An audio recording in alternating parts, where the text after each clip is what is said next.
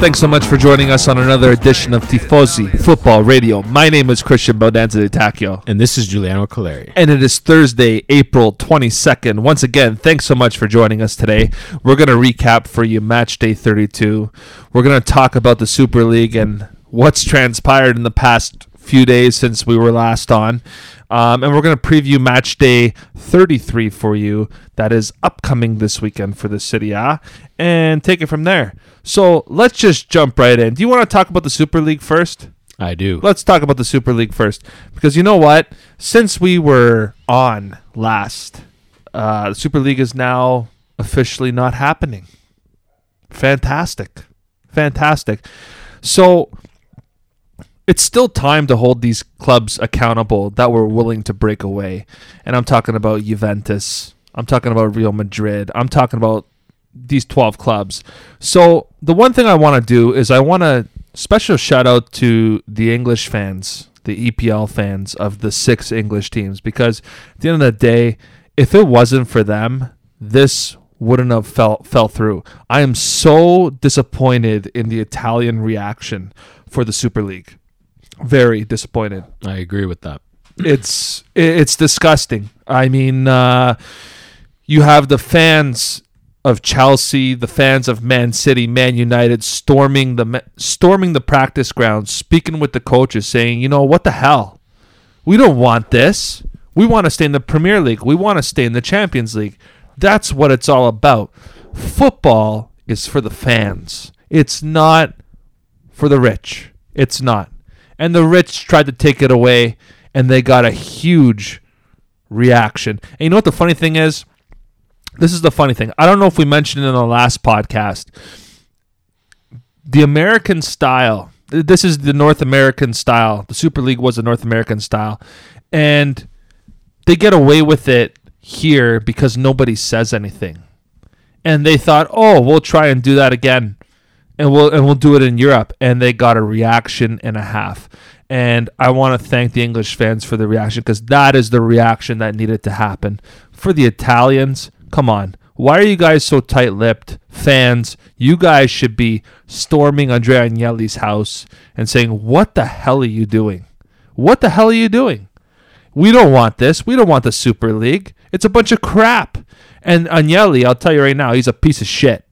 He's an absolute piece of shit. Pardon my language. We've called it. We've called it from day one. This goes to show you how much of a piece of shit this guy is.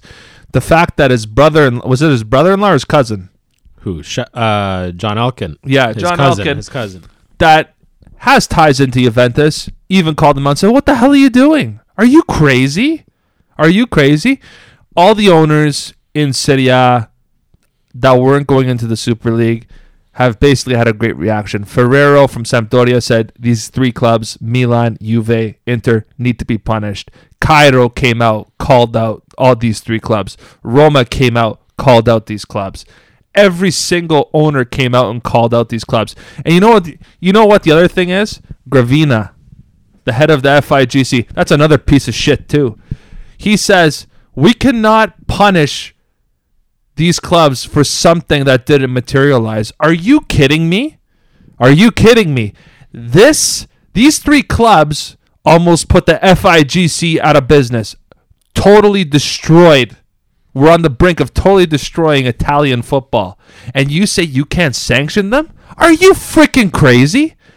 I would throw the fucking book at them and I would bring them down. I'd relegate them. I'd ban them. They do not belong in the FIGC anymore. It's a joke, and the Italians need to stand up. And guess what? For all you Juve fans out there, for all you Juve fans, listen to this. Juve issued an apology. All 12 clubs issued an apology.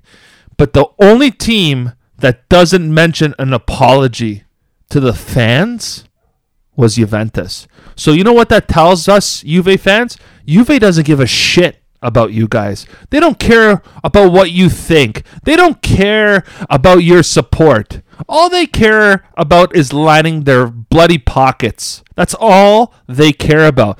And when you have a piece of shit like Andrea Agnelli at the helm, you're going to get a piece of shit apology, and it's a piece of shit club, and nobody should be supporting this piece of shit club anymore. Sorry for all the swearing. I'm really pissed off.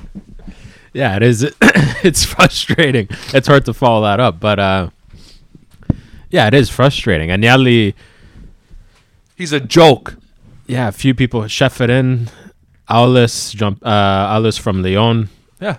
Who else? There was a whole bunch of names that come out. They feel backstabbed. They Yeah. feel betrayed. They feel Tell- like Tell tell our listeners about what Ceferin said today. So Ceferin, uh, he said prior to the announcement of the Super League, which was an hour before midnight, uh, I think European time. So when Yeah. everyone was about to go to sleep, him, Ceferin, and Agnelli were putting together a statement to say everything's fine. The Super League isn't going to happen. They were going to quash the rumors because there was rumors early on in the Yeah. year, and they put the statement to quash the rumors. And then Agnelli that weekend goes as And announces knows, the and Super League. Super League. So he backstabbed Ceferin. Ceferin's gone out and contacted every uh, Owner. head, he- every owner, head of the team uh, of, the, of the Dirty Dozen. The only one he hasn't contacted is Agnelli, Yeah. and he's come out and has said Real Madrid and Juventus will most likely face some sort of uh, punishment Sure. for The masterminds behind this. Exactly for being the masterminds, and the only teams, and the only teams that are still fighting for it are Juve, And Real Madrid. Real Madrid, Barcelona. You can throw in there as well. Laporta Sure. saying it's still a, ne- a necessity for the Super League to happen. Real Madrid, Florentino Perez going on these crazy rants and, and on Spanish television, saying the most absurd things. Like this One- is gonna save football. How's this gonna save football? It's gonna ruin football. It is. It is going to ruin football. These guys are just like you've said already. They're more concerned about Line- their pockets. Yeah. And what disappoints me the most is, like you've already said, was the reaction to Italy. The Italian football players and the owners, which I'm surprised there hasn't been more backlash to the uh, three big Italian clubs. Yeah. Because at the end of the day, if this Super League did happen, you're taking food off the table from all the clubs that remain in in Serie A Yeah. what's left to be of Serie A. All the players that still play for those teams. The money won't be there Yeah. to fund them. Yeah. The uh, money won't be there to be fu- to fund the team. So these guys would have nothing anymore. They'd Yeah. be gone. And, we're I- talking historical clubs. and we're exactly Genoa. It's The been only- around since the beginning of time. exactly the only people that would be fine are the the big three that go on to the Super League. So I Yeah. cannot believe that these players do not see the attack on their on their bank essentially their their their lifestyle.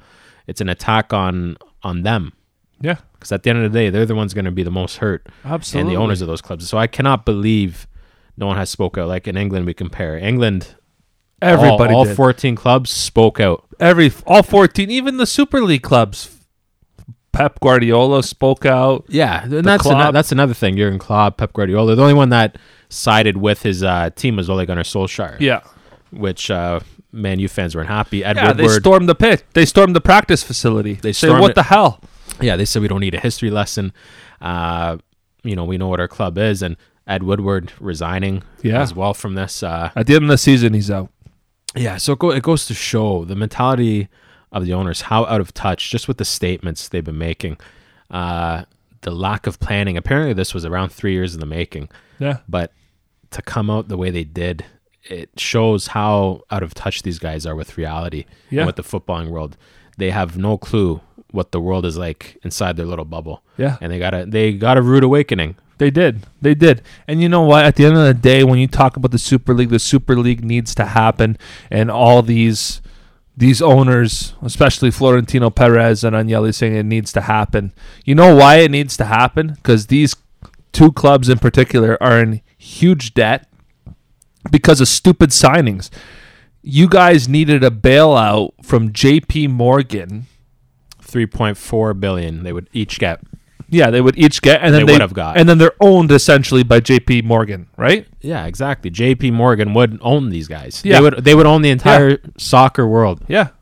J.P. Morgan. All these big clubs are are they keep crying that they're hurt and that they're struggling financially. It's just poor business decisions. So you're going to reward poor business decisions at the sacrifice of all the other clubs that you currently compete with. They're all hurting too, but they're not complaining like you guys. Do you know why? Because some clubs out there, some lower clubs, like a Sassuolo, like a, even a Crotone, they're not complaining because they don't make stupid decisions like a Juventus team that offers Aaron Ramsey a hundred grand a week. Like, what is that? That's poor business. That's poor business. That's just one example of many. So, because you make these stupid decisions and you overpay for these players that don't show up for you to the point where you're choking out, and then they go blame they go blame UEFA for not giving them enough money. It, Yeah. it, it does make me laugh. Their risk assessment is terrible. it's terrible. It is terrible, and how they're allowed to get away with that yeah. and and blame UEFA, and it is Yeah. complete. And the thing, the nonsense. two with UEFA that I'm very disappointed in is they basically catered to what these clubs wanted, the Which- new Champions yeah, League which we'll which we'll get into. We'll, Yeah. I'll I'll read out the new format, but it's stupid. yeah, essentially it's uh, the Super League with a, a middleman, but Yeah.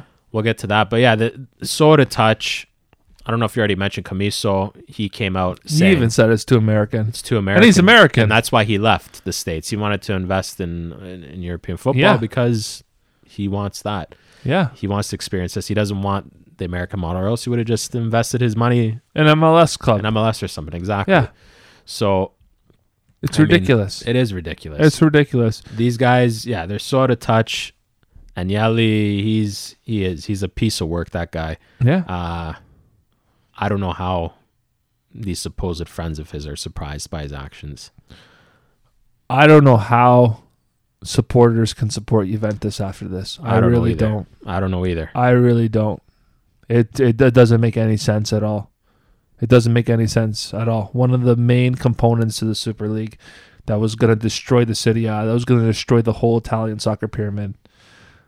And you can support them. Nobody should support these guys. These guys should ma- be made left to choke out with the stupid business decisions they've made hmm and and suffer. They should. They should because if they made smart business decisions, they wouldn't be in this mess. What do you think of the argument here? They keep saying this is always the argument to do with the Super League. Florentino Perez brought this up with his ridiculous statements, but the kids don't have the attention span to watch a full 90 minute game anymore. What are your thoughts on that? Well, That's one of the major reasons why they wanted the Super League because I thi- their idea was you bring s- two super clubs to the table, you're going to get a kid to sit in front of the TV because it's two big clubs. That was their reasoning. Yeah, I think it's I think it's stupid. It, it it's literally digging at the bottom of the barrel for an excuse. How long has football been around? Hundreds of years. Hundreds of years. And we've had generation after generation after generation of kids growing up watching football. My son can watch a 90 minute game. He can. He Mhm. can watch a 90 minute game, and he's f- almost five years old. So there's don't tell me that the kids these days can't do it. It's maybe because they don't want to. C'est la vie, right? You have the fan bases for clubs these days is so large. What what do you need to don't tweak the beautiful game. The beautiful game has been the, this way for centuries. Leave it alone. We're still digesting VAR, even though it's been here for a couple of years now. So don't do something extreme like that. That's just a stupid excuse from a stupid man. So that's how I feel about that. Yeah, I know. I, I find it I find it annoying this this constant trying to get kids' attention. It's not only football, it's life in general. Everyone goes after the kids, the kids, the kids. Everyone's after the kids' attention because they want the easy money. They want to brainwash Yeah. them at a young age and turn them into uh, consumers in the long run, which is kind of sinister if you ask me. They don't want kids to be kids anymore. But yeah, it, it, it's uh, it's ridiculous. At the end of the day, who has the money to watch soccer? Who has the money to go to the stadiums? It's not kids; it's adults. Yeah. That's what football used to be advertised to was adults. It's a game for adults. We're no longer in a world where adults are up here. Kids are always at the top now. Yeah. Kids come first, like I already said. Adults below. That has to switch. Number one, and it drives me nuts. You see these teams; they come out with these tie dye jerseys, these colorful shoes. I know Yeah. Dave Simpson brought it up, the the pink shoe era, Yeah. and they they brought all these things out for kids because it's all being pushed on kids because they want kids to consume and eat this stuff up, but it's all garbage. And I think football has to realize it's the adults that push the market. They're the ones right. that buy pay the bills to watch the TV. They're That's the ones right. that pay for the tickets to go to the stadiums. They don't. The kids aren't buying. It's the the parents are buying for the kids to go to the stadium. There's probably obviously a select, you know, uh, amount of kids that do go to the stadium on their own. Probably a little bit rare, but for the majority, it's the adults. So this whole targeting of kids makes me kind of sick when I hear Florentino Perez bring it up on Agnelli. They say they want to shorten games because, once again, kids don't have the attention span. They don't have the attention span to watch a full 90 minute game. I think of myself too, and that's all you can do in these in these situations is the first time I ever watched a, a full 90 minute game consistently week, week in, week out was probably in my early to mid 20s. Honestly, I had no I, I wasn't a fan of watching soccer when I was a kid. I wanted to go play soccer in the street. I mm-hmm. wanted to go play other sports outside. Mm-hmm. I wasn't going to go sit and spend my entire Sunday afternoon watching soccer. Yeah. But as you get older, your tastes change. You become less physically active. You sit around more and you watch more sports. That's the way that's the way life goes. Things change. You're not the same person you were as a kid and as you were in an adult. I think that's what these guys are completely missing in their in their whack, Yeah. you know, uh, theory on how football should be run. Uh, and yeah, it just really bothers me this attack on I and I call it I call it that an attack on the children because that's who they're they're trying to catch them up like I said catch them and turn them into lifelong consumers and uh, I don't like it. Yeah. No, I hear you. I hear you. So you can tell that for those of you that are just tuning in or fast forwarded, we're definitely against the Super League here. And uh makes us very angry. But we've called this a long time ago. Uh one of the main founders, and I put founders in quotation marks, if you will, is a guy that has always been anti football and all sorry, all about money. And that's Andrea Agnelli. We've been telling you this for a while now. So we hope that you, the listeners, and I apologize for all the swearing, that uh, that was just passion coming out.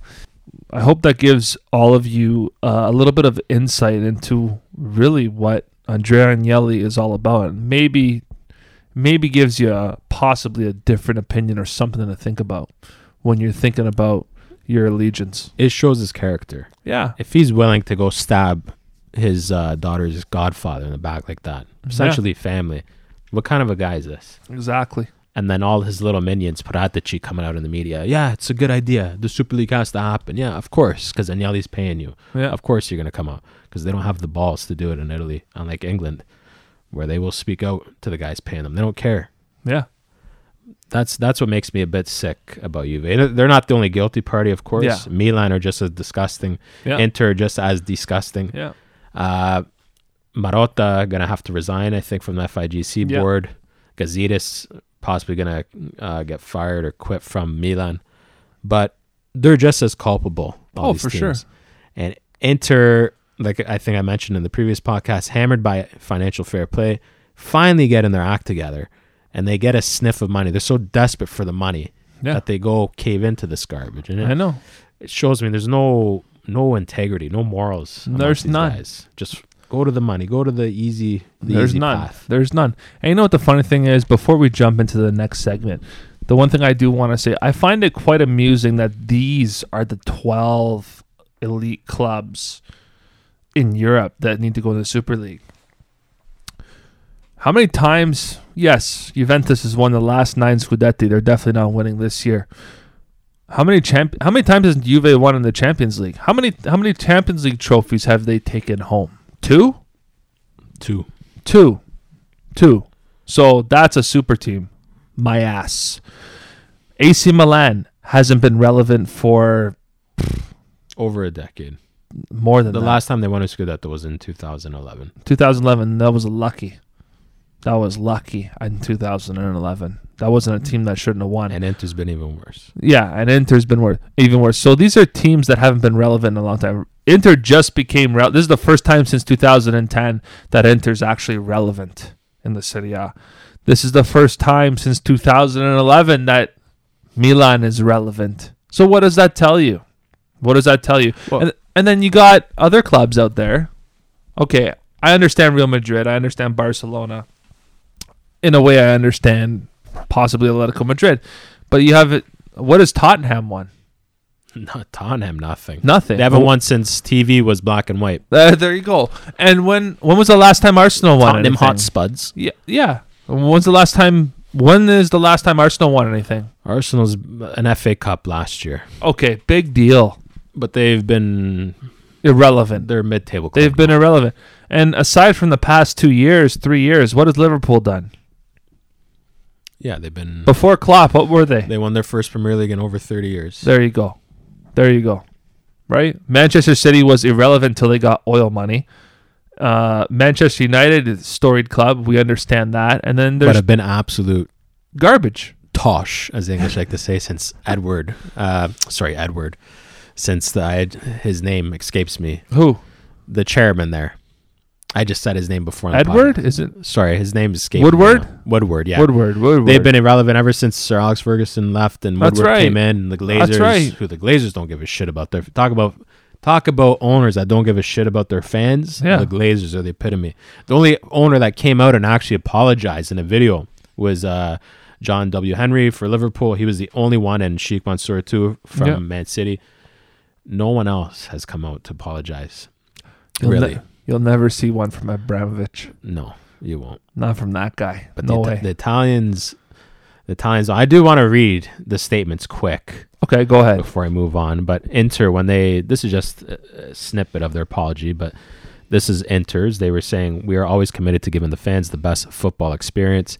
Innovation and inclusion are part of our DNA since our foundation. Our engagement with all stakeholders to improve the football industry will never change. So, what is that? I don't know. Is that much of an apology? no It's clear as mud. we got caught. Sorry, that's what that says. Milan uh, didn't explicitly put out anything, uh, so not much to say there. There was really no formal apology for them. This was Juventus' statement. Juventus remains convinced of the soundness of the project's sport, commercial, and legal premises. It believes that at present there are limited chances that the project be completed in the form originally conceived. Juventus remains committed to pursuing the creation of long term value for the company and the entire football industry. No. Don't No. want to admit defeat those guys. No, they don't. They don't. They can't get the bonuses because they can't win the Champions League. So they just figure, oh, we go into a Super League where we can't get we can't get relegated for like twenty years or whatever the hell you want to call it. It's a joke. So before we move on, read this new Champions League format for our listeners who uh, who haven't seen it yet. It is such a strange format. So the new format is a 36 league as opposed to 32. Uh, that's the biggest change. So they're bringing in another four teams Mm-hmm. for more revenue. Under the new format, teams will play four matches more than is currently the case. They will no longer play three opponents twice, home and away, but it will instead face fixtures against 10 different teams, half of them at home and half of them away. This gives the opportunity for clubs to test themselves against a wider range of opponents and also raises the prospect of fans seeing the top teams go head to head more often earlier in the competition. Sounds like a Super League. The new format should mean that there is more to play for right up until the final night of league action. How will the four additional spots be allocated? Qualification for the Champions League will continue to be open and depend on clubs' final position in the previous season's domestic league competition. The additional four slots available in 2024-25 will be allocated according to three different criteria. Slot 1, one of the additional places will go to the club ranked third in the championship of the association and fifth position in the UEFA National Association ranking. Talk about a tongue twister. Yeah. So essentially, if you're in the Big Five and you finish fifth, you can go into Champions League. What a joke. So if Juve finish fifth, they have a chance of getting in. A Premier League team finishes fifth, they have a chance of getting in. Slot two another will be awarded to a domestic champion by extending from four to five the number of clubs qualifying via the so-called Champions Path.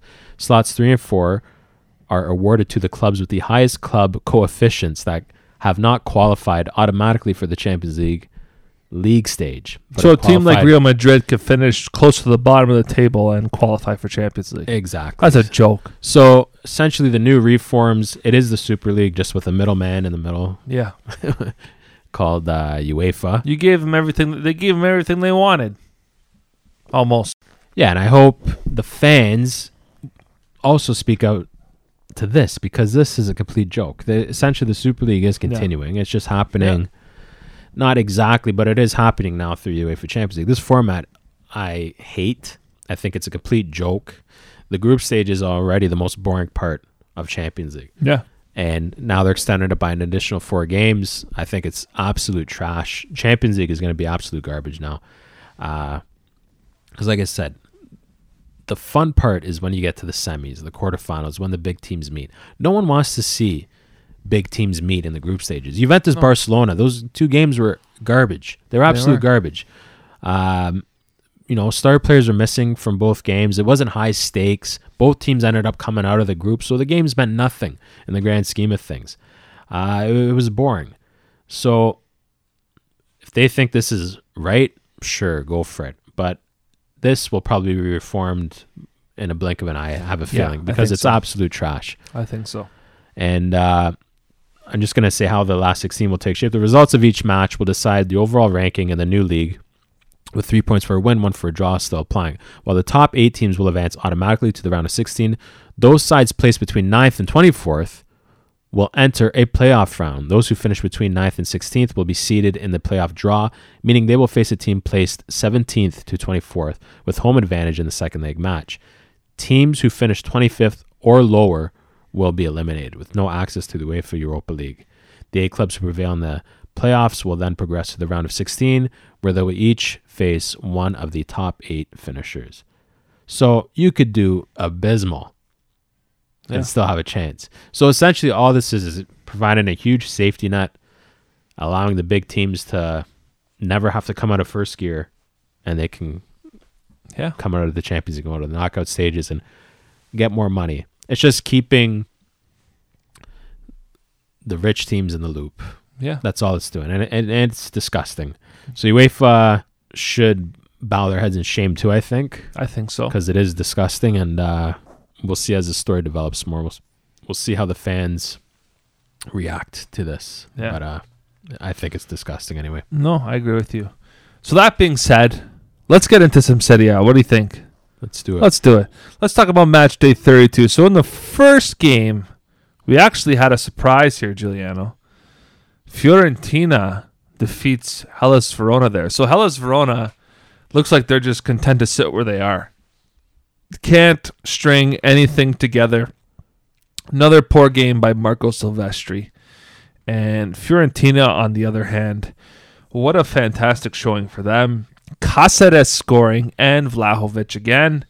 And uh, the big thing about this is Fiorentina kind of pushes themselves out of the relegation battle somewhat.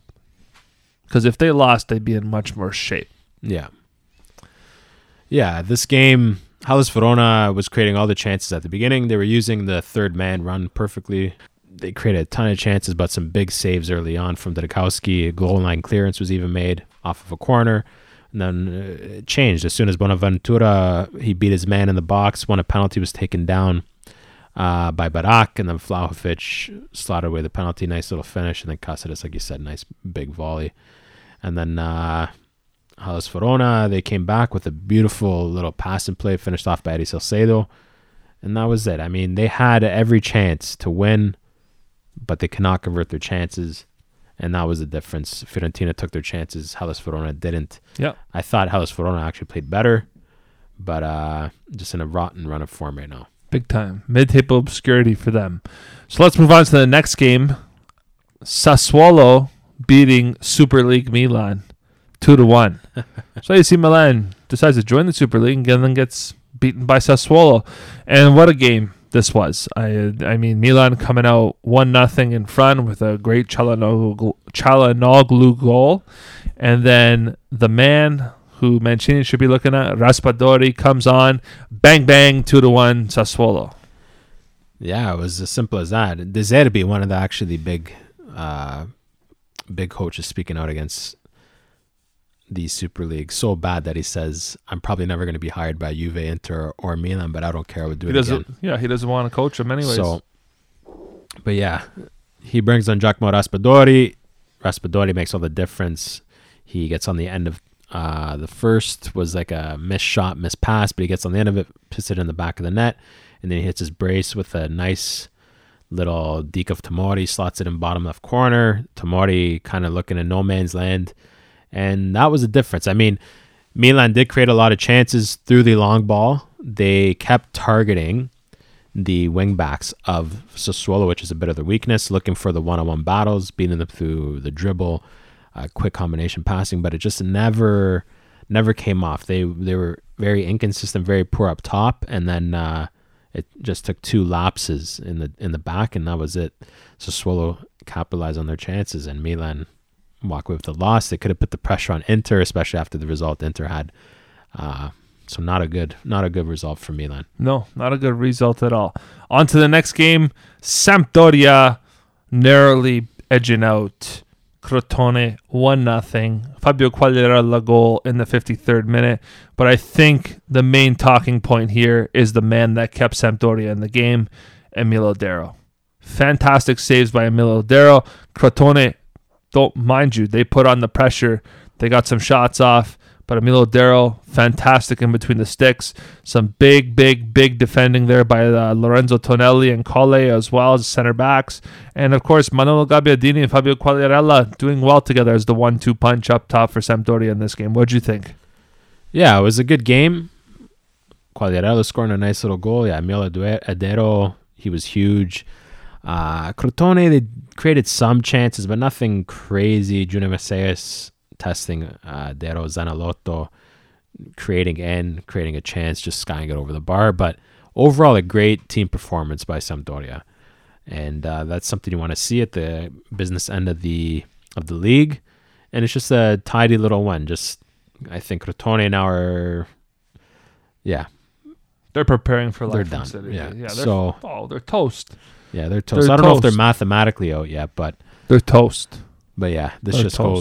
goes one step further to relegation for them. And Sampdoria, just a good team performance. Whoever in those Champions League spots having to play Sampdoria, they're going to have a tough, tough go at it, Yeah. picking up three points. So S- speaking of toast, let's talk about Parma dropping Yes. three to one to Juventus. super, super Juve. Super car- super Agnelli. crap. Agnelli was in the stands. Super crap. Agnelli. Yeah, who cares? Who cares? Guy's a joke.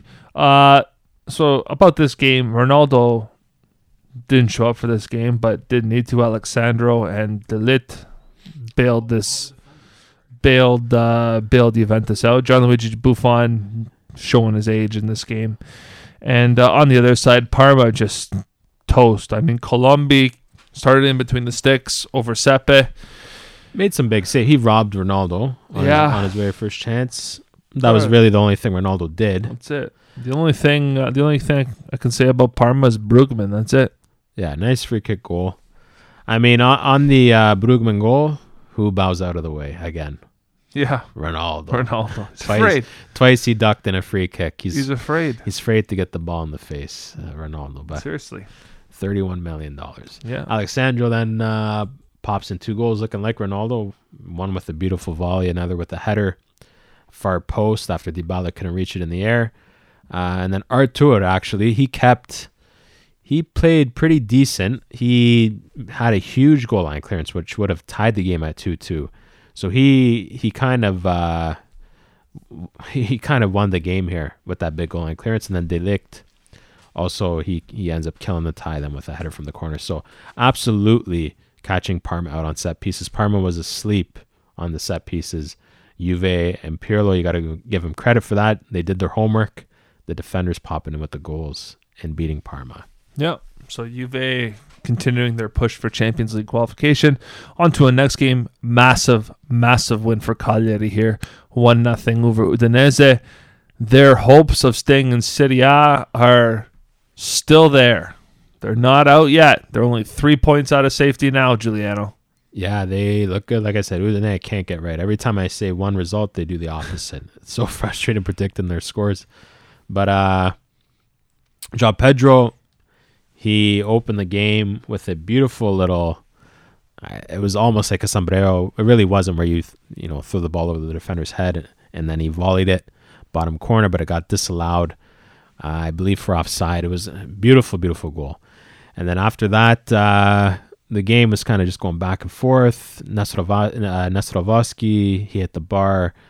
Uh, they missed from, and he missed from seven yards out, I believe, as well. Or sorry, he missed from seven yards out. Someone else hit the bar. I can't remember. But uh, Udine not really creating too many chances. Kind of looked a bit toothless, to be honest, without Yeah. De Paul in the lineup. And then Joao Pedro got redemption with a penalty goal for a handball by Udine. So in the end, it worked out for Cagliari. Joao Pedro getting the goal. Huge, like you said, three points for Semplici. Huge, huge. And, they're still uh, they're they're on a roll right Still now. Still breathing. That relegation battle is So tight now. oh my goodness. so tight. Wait till we read you the standings, everybody. If you haven't seen them yet, like they're we're gonna get there, but it's getting tight down there. It's getting tight. Uh, next game, Bologna and Torino, one-one. So this is two points drop for Torino here. This has to be two points drop, Giuliano. It was an it was a entertaining game. Both teams kept carving each other up right down the middle. Both teams not doing themselves any justice in the defensive phase in the midfield. Um, wonder goal scored by Mandragora. Wow, one of the best volleys this season.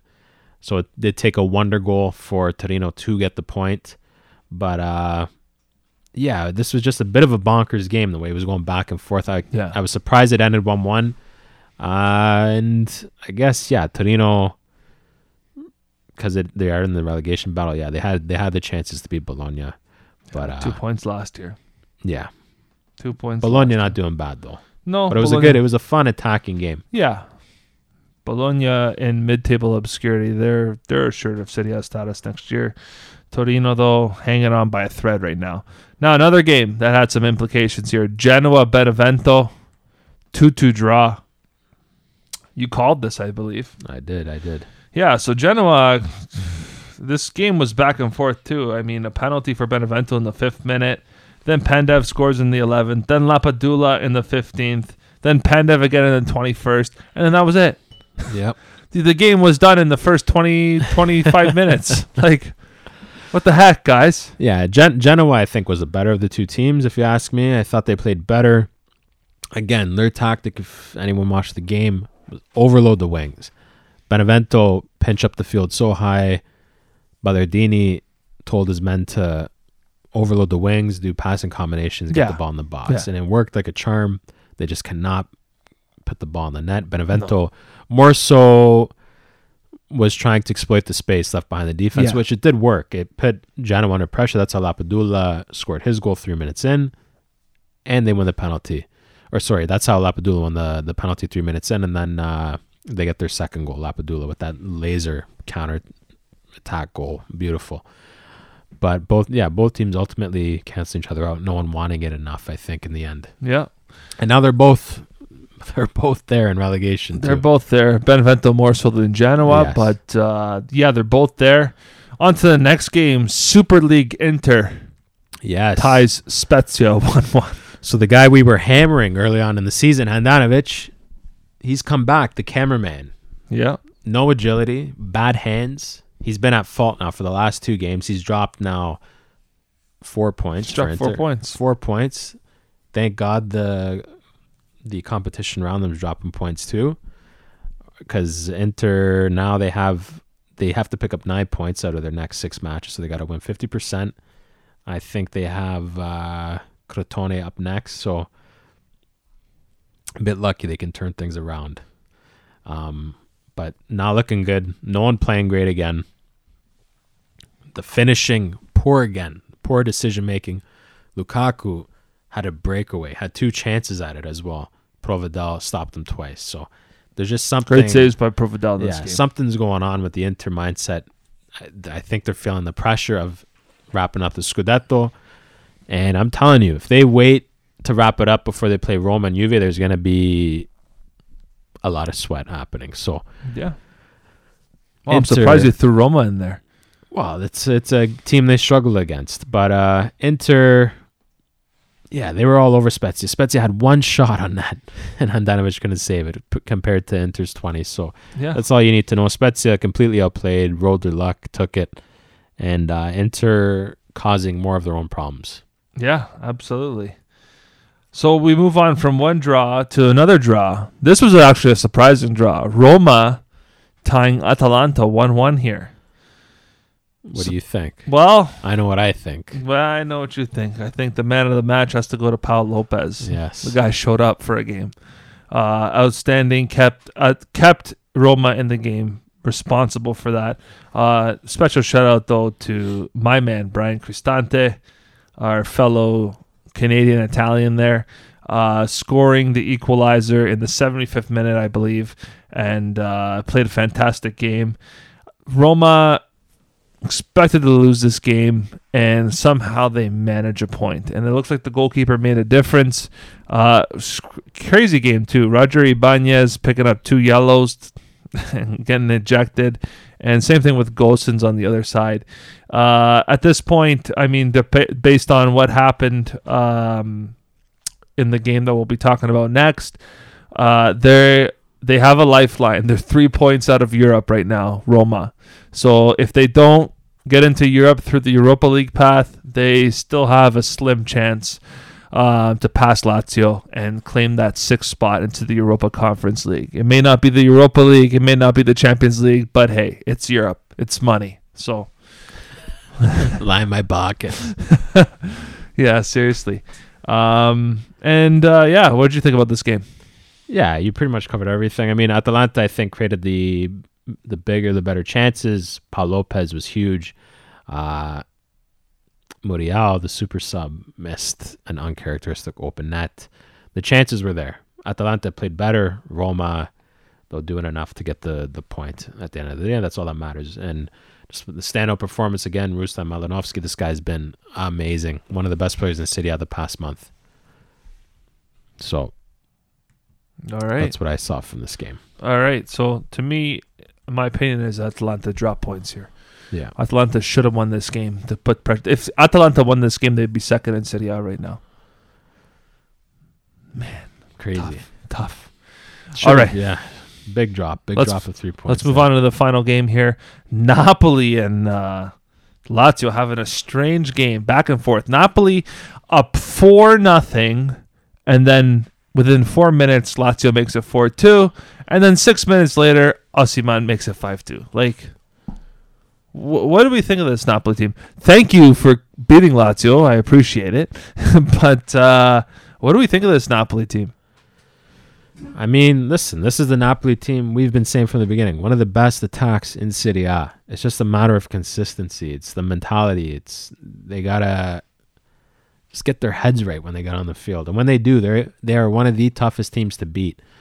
Um, showing a bit of shakiness, conceding two goals when they were four 0 up. So that, that's the kind of stuff I mean. Like they just shut off. It's like, yeah, we got a one, job's done. That's the stuff that has to get out of the game. But this was another great performance. I mean, the penalty set the. I know the Lazio, uh, cl- Lazio, frustrated about the penalty being given, but at the end of the day, it was given seven minutes in. That kind of set the tone, and uh, Lazio can never really catch up. But Insigne again too, having a terrific game. I mean, this is what they need. They need their star players to show up when it matters, and this is a game that matters. They're Yeah. putting the pressure on teams like Atalanta, Juve, Milan, and it's going to be a dogfight right to the end. It is going to be a dogfight, and that's probably the most exciting part of of the of the rest of the way for the for the Serie A because you know if you look at the standings, which which we'll read out momentarily, uh, there are four teams vying for three spots in the Champions League, and one of them's going to get bumped down to the Europa League uh, because it looks like there's gonna there's some separation there between fifth, sixth, and seventh now. So let's read you the standings here, and then we'll talk a little bit about that. So Inter staying on top. They are at 76 points. Now here's where things get interesting. We think the Scudetto the Scudetto run is should be done. Uh, so second place is Milan, 66 points. Third place Atalanta, 65 points. Fourth place Juve, 65 points. Fifth place Napoli, 63 points. That is tight. So if Milan drop, Milan drop a game, they could be on the outside looking in if they drop another game. Like that's how tight it is. They drop they could drop from second to fifth based on what Atalanta, Juve, and Napoli can do. Uh, the other side, the Europa Conference League spot right now is in Lazio's hands. Okay, it, it is in Lazio's hands.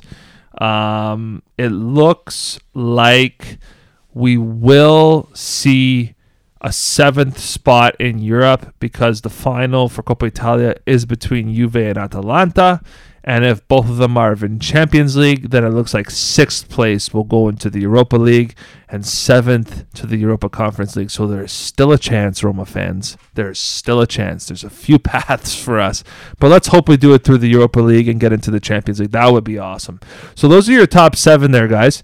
Now, everybody, here's your bottom. Here's your relegation battle. Here's your dogfight. We know Crotone's out. We know Parma's out. But here is Cagliari 28 points in 18th place in that final relegation spot. Now in 17th position, you have Benevento, only three points up with 31 points. Same thing with Torino, 31 points. They do have a game in hand. And then we will throw these three teams in there. You have Fiorentina, Genoa, and Spezia all with 33 points, five points on top of safety. It is tight any one of these teams can go down. It is not over yet. Cagliari can still attain safety.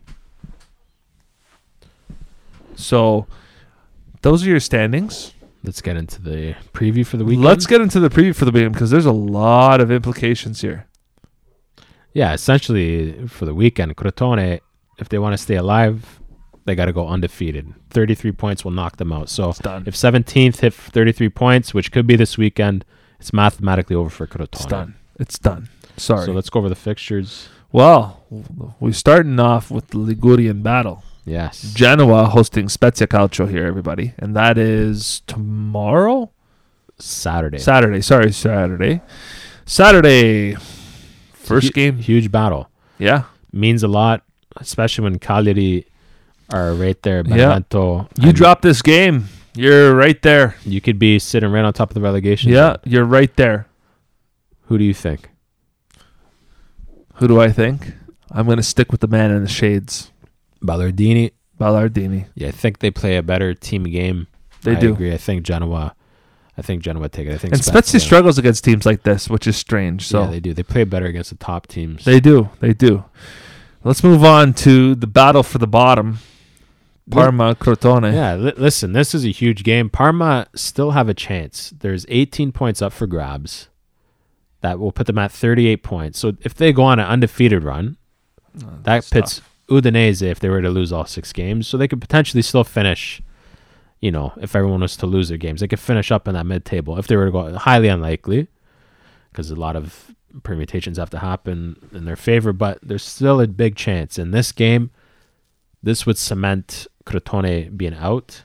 I think same if Crotone beat Parma, this essentially cements them almost being out as well, not Yeah. mathematically, but a step closer. This is do or die. It's just going to come down to whoever wants it more on the end of the day. Teams are very similar, poor defensively, good attackers.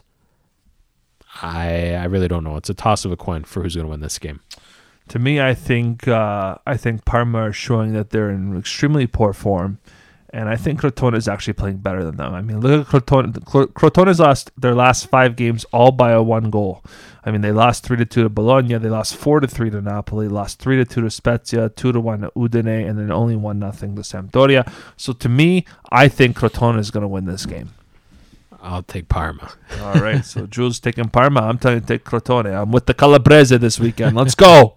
Let's go. All right, next game. Sassuolo hosting Sampdoria. A game to miss. This game's going to mean nothing at the end of the day. It's true. It's a mid-table game. Probably do a think? draw. A draw? They're they're playing for nothing. This game doesn't matter. They are playing for nothing.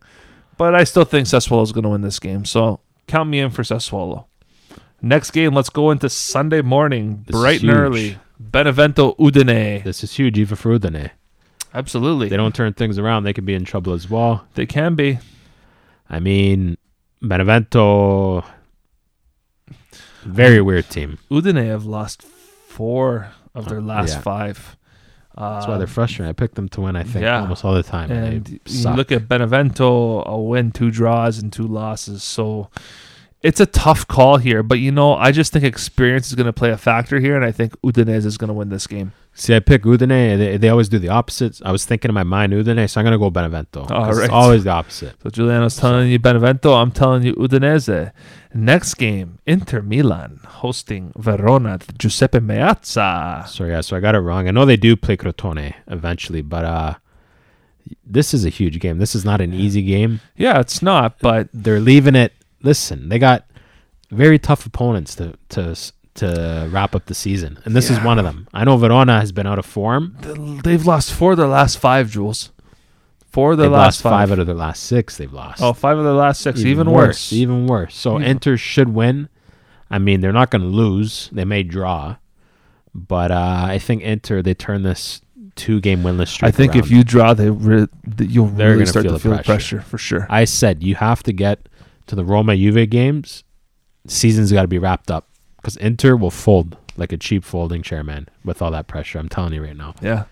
So you're saying Inter? Inter they have to win. They have to. I'm going to say Inter too. So we're both telling you to take Inter to win this game. Next game, Fiorentina Juventus. Beppe Iachini. Picking up his first win since he uh, came Yeah. back to the home. Yeah, so I think you're just going to see a massive sit back, soak in the pressure, counterattack, and it's going to backfire. Unfortunately, I'm going to say Juventus are going to win this yeah, game. easy Juve win. Easy Juve win. As much as I don't want them to, uh, please prove us wrong, Fiorentina. Please. Big game, big game here. You don't want to be playing Cagliari right now. So Cagliari are hosting Roma. Uh, Cagliari's season on the line. Roma, you know, if you want to qualify for Europe through the through the league, it's getting very, very, very difficult. Uh, who's gonna want this game more? Roma's going to have one eye on Manchester United next week because this is the la- next last game they play. So there's going to be a squad rotation for sure here. But Cagliari are going to be, they are going to be desperate. They're going to be desperate to do something. And from this game today against Atalanta, the difference was Paul Lopez. And if Paul Lopez doesn't have that game, Atalanta blows out Roma, right? So I think Roma are going to continue this rut. Uh, I'd, I'd love to see them win. I'd love to see them do something, get some momentum for Manchester United, but I don't see it. So I'm going to say they're going to draw this game. You took the words right out of my mouth. Draw? Yeah. Uh, all right. So we're telling you to take a draw in the Cagliari Roma game. Next game, Atalanta hosting Bologna. This is where Atalanta bounces back, right, Jules? Have to. Yeah. I mean, if there's serious Scudetto challengers, Champions League challengers, yeah, you got to win. And Bologna is a team, another team that could get dragged into relegation. They most likely won't. Yeah. They're in mid-table obscurity. Atalanta have something to play for. I think Bologna. This is the type of games they win with ease. Absolutely. So Atalanta, we're both telling you for this. Next two games take place on Monday. These are interesting games. So to, yeah, Torino hosting Napoli. We'll start with that one. I don't know. I mean, Napoli, if they keep showing up like this, they you can't question them. They got to. They have to win. And if they win, the crazy thing is, AC, if they lose, AC could be out of Champions League. That's spots. right. Isn't that So- crazy? That is crazy. So I have I have a feeling that actually might happen. Uh, but yeah, I think Napoli. If we just focus on the Napoli Torino game, the only thing that worries me about Napoli, they- like I said, is they don't have the steel in their, the you know, Yeah. mentality wise. The def- the uh, offense doesn't track back too much. Torino, they play like a unit It's and especially the way they're playing now, the whole team goes back and forth. So I'm actually gonna pick a Torino Torino win. Wow. I think they're gonna upset Napoli here. Wow. I think the pressure just gets to Napoli in these situations, and this is where you're gonna see them drop points. Wow. Well, uh, I tend to disagree. I think Napoli's going to win this game. I think Torino's going to get dragged right back down into that that unfortunate relegation zone. Now, let's talk about the final game. Lazio hosting AC Milan here at the Stadio Olimpico. What do we think is going to happen? I don't know. This is gonna be a very tough one to call. I mean, the last time they met, Milan did win three two. Not much in it. What do you think? I, I need to think about this one for a second. I think AC Milan's going to bounce back. I think Milan's going to win this game. That Lazio Roma game is going to mean something. that second last game of the season against La- Lazio Roma is going to mean the world. Yeah. And I think AC Milan need to beat Lazio here. So AC Milan for me. I, I'm gonna. I don't know. Like you look at the last game, it came down to a Calhanoglu penalty. I mean, Lazio got a penalty too. Donnarumma saved it. Immobile, Yeah. Immobile missed another penalty. And Theo Hernandez, the difference was Theo Hernandez scoring in the 91st minute. So it was Yeah. very, very tight. Yeah. So I have a feeling you're going to see more of that. And we're going to see a anticlimactic draw here. Okay. But So- it will be a good game, I think. So Giuliano's telling you to take the draw. I'm telling you to take the Milan win. That wraps up match day 33. Before we go, a couple things. Serie B. Let's talk about Serie B. Okay. There's some I movement were in Serie rip B. on Agnelli again. Okay, that's Oh, cool. screw him. He's not worth my time. Once again, I'm sorry for all the swearing earlier. It's just passion. Uh, let's move on to Serie B. Here we go. Empoli solidifying almost five games left to play. They are five points up in first place on Serie B. So Empoli there. Here's where things get interesting, Jules. Second place is Lecce after 34 games. They got four games left. They are on 61 points, okay? Third place, one point behind for automatic promotion, Salernitana. Do we see another club from La Campania come up to Serie A? It's possible. And here's the interesting thing who's Salernitana owned by? Claudio Lotito. So he can't have two clubs in Serie A. Yeah, that is. So it means Salernitana is probably going to go if he yeah. if he uh, if he moves up. But uh, Salernitana has been knocking on the door the past few years for promotion to Serie A. Um, and uh, four games left, anything can happen. Fourth place, five points behind Salernitana. Most likely destined for playoff is Monza, the Sergio Berlusconi owned team. Uh, three points behind them in the playoff spot. Fifth place, Venezia. Sixth place, 50 points. Cittadella. Hello. There they are. Always there. Spal, seventh place, 50 points. Chievo hanging on by a thread. They have a game in hand, and they are in the last playoff spot in eighth place with 48 points. To all my Calabrese friends, there is another team from Calabria, one point out of a playoff spot, and that is Reggina. That is the re- that is Calabria's team. Reggina is Calabria's team, and Reggina had some okay teams in back in the day, De- a la David Di Michele. Everybody, if you don't remember, so Reggina almost. And here's a shock for you, everybody. Here's a shock for you. A team that was always bouncing up and down between A and B, A and B the past couple of seasons. Frosinone are 15th place and are three points out of a playout to go down to Serie C, Fell right off the map, Frosinone. an Alessandro Nesta managed team. Not good. Not good at all. Not Oh, good. Call JP Morgan. They need the bailout. Yeah, seriously. This, Seriously. see, this is the beauty of Serie B. There's Yeah. no handouts here. It's No. you earn your spot into Serie A, and that's it. That's right. And you build from there. That's, That's right. That's the beauty of seeing teams like Spezia, the way they're performing, staying in, fighting tooth and nail to stay in. yeah. That's the beauty of this, the relegation battle. The guys, the way they're fighting so hard to stay in the league, the emotion, the tears. Joao Pedro with Jasmin Kurtic after the, the weekend uh, that passed before this one. He's sitting down, having his arm around Kurtic because he's breaking down because he missed a huge chance because he understands Yeah. what that means for this club. I let Parma down, and this team could potentially go to Serie B. That's right. the beauty of this sport in a nutshell that Yeah. no other sport in the world encapsulates. Yeah. And that's why we don't want the Super League in a nutshell. That's why we get. You'll never see stories like this again. You won't see the relegation battles. You won't see the promotions from uh, from B divisions to A divisions. You won't. You will never see that stuff again. No. And uh, this is the beauty beauty of it. So Yeah. Well, we're gonna go from football and calcio before we go to soccer. talk about quickly Major League Soccer. Uh, big Canadian battle here: Toronto FC, Vancouver Whitecaps. Toronto FC technically at home. They played like garbage against Club de Foot Montreal. Very quickly, what do you think? Toronto loses. Yep, I agree with you 100% on that. Just And based off that performance, Montreal they looked um, a mess. It was it was men versus boys out there. Men versus boys. And then the same day Nashville are hosting Montreal.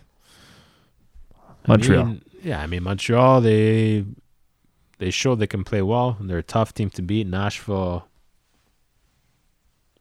I don't know. I don't think they have enough for Montreal No. on the day. Well, that sums up today's podcast, everybody. We hope you enjoyed it. Please follow us on Twitter at Radio Tifosi. If you don't already, follow us on Instagram, Tifosi underscore football underscore radio. Email us, tifosifootballradio at gmail.com. Follow us on Facebook. Subscribe to us. Like us. Rate us. Anything. And thank you to everyone that has. We appreciate it. That's right. Thank you for uh, spreading the show. Share Yeah. with your friends if you like it. Thank you for doing that. And Yeah. Oh, and for those of you that are interested, we're going to have a very new logo very soon.